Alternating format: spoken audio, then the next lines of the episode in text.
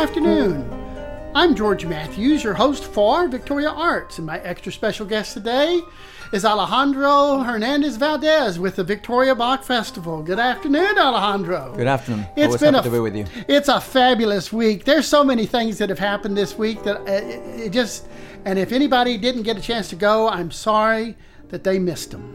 Yeah, there's a lot of a lot of great music uh, going on right now. And we're not quite done yet. We have a concert on Saturday evening at the Fine Arts Center. And you are kind of involved with that a little bit. It's- That's our big finale. Yeah, it's that's the right. penultimate part of the whole whole festival. Tell me about Saturday night's concert and how important it is to the Bach Festival. So normally our, our final concert of the festival, um, it's it's a major event uh, involving a lot of performers.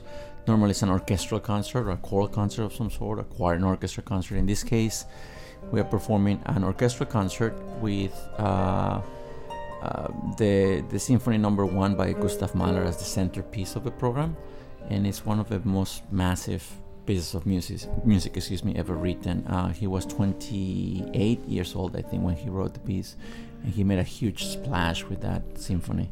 His first is is such a such considered such a major work nowadays. I know, you know, Mahler uh, actually arrived at that point uh, in his career, um, you know, as a young conductor, really. He was a very, very famous conductor, and he decided that, you know, he wanted to compose uh, massive symphonies. So that was the first one.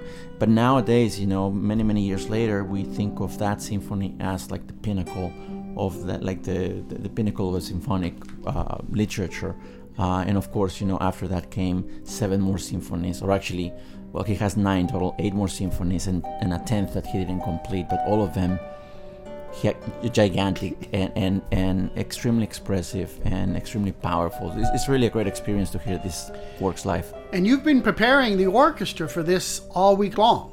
Well, yeah, actually, you know, we've been working on that, and and uh, of course we have rehearsals all the way up to the performance, uh, the day of the performance. Uh, but it's always a pleasure. That's the kind of music that um, that's what musicians live for. You know, that's the type of piece that really has us uh, very excited about uh, the whole process. Mahler is the second half, but there are some things during the first half. Yeah. And you have uh, promoted uh, women composers.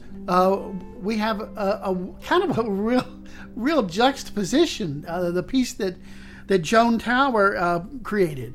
Yeah, I always promote uh, uh, female composers or women composers and also composers of, of the global majority. I, I, I, I feel that as a Latin American person, it's important to do that.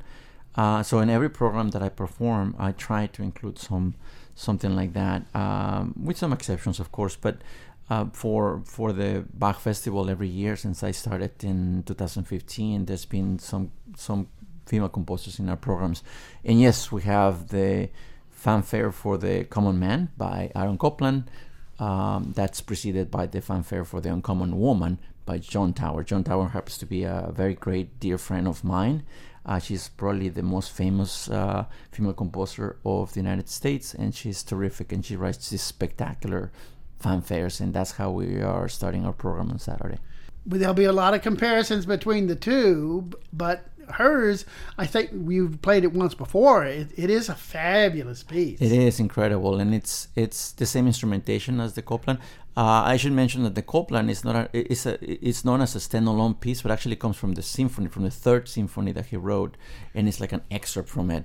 And when Joan uh, was commissioned to write some pieces for brass, she thought of that as a good point of departure. And she has several of them. She's written several of them. And this one is dedicated to Marin Alsop, uh, who was the music director of the Baltimore Symphony for some time. Now, when you know the composer so well, uh, does it make you a little extra nervous when you start conducting her works? Well, it makes me very excited. You know, I've, I've premiered works in front of her. As a matter of fact, uh, I premiered one of her compositions uh, two years ago in New York uh, with her. Uh, and that makes you nervous, of course. But you know, she's always there for rehearsals and so forth. And I do this all the time. I always uh, commission works and try to bring the composers. It's such an incredible um, pleasure and, and privilege to have the composer right there to ask the questions that you cannot ask people like Schubert or Beethoven or people that have been dead for a long time. Unless you, know? can find a really good psychic, right, uh, uh, you're- exactly. You're, out of luck with Right, those yeah. composers. So I'm I titled the, the the program a heroic journey, and the idea is to present uh, different facets of this word, you know, hero, her- Mm-hmm. he- heroine. Uh, it's it's it's just important to to say that you know heroes are everywhere in everyday life, right? It can be your mom, it can be a dad, it can be a, a, a child, it can be a police officer, whatever. I, I want that to connect with people. Um, the, the Mahler Symphony is basically the journey of a hero from the times when everything is calm and beautiful to the time of struggle and then to the time of redemption and triumph. And that's the story of the symphony. So I wanted to do something similar for the first half. Uh, so we start with the fanfares again for the for the common man and for the uncommon woman, right? The everyday heroes.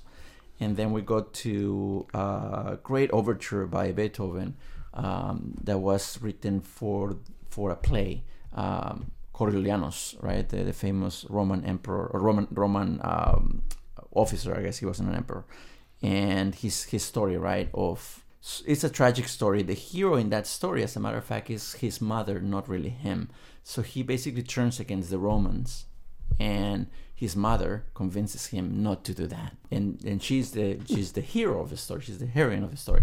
It's I think it's a great great way to to showcase again that that sometimes uh, people that we don't think as heroic can be heroic. And then we've we've we finished with something that is obviously very heroic, which is the Superman uh, theme from the from the movie, of course, by John Williams. And it's such an incredible piece of music. I grew up with that kind of music, you know, John Williams, and it's it's so just so powerful because you know it, it's it connects to so many images, right? Uh, in my case of my childhood, you know, seeing the movie and so forth. So again, that's the that's the obviously the, the most obvious expression of of a hero, you know, in our program. Saturday night, 7:30, That's right. Victoria Fine Arts. Yeah, yeah. It's a big space, so we want as many people as possible there. So All right. please come. And if you just want to, tonight, Friday night, Ruthie Foster is going to be performing for free at Riverside Park. Correct. Yeah, we, we believe in community outreach, and we have every year we always uh, present a, a free concert outdoors. Uh, last year we had planned to have her actually perform, but we got canceled because uh, of COVID. She caught COVID last year, and and uh, gratefully she, she she thankfully she she recovered and she's she's back, and that's a uh, not to be missed concert. So hope they come. Thank you so much. Right. Looking forward to it. Thank you, George. My pleasure.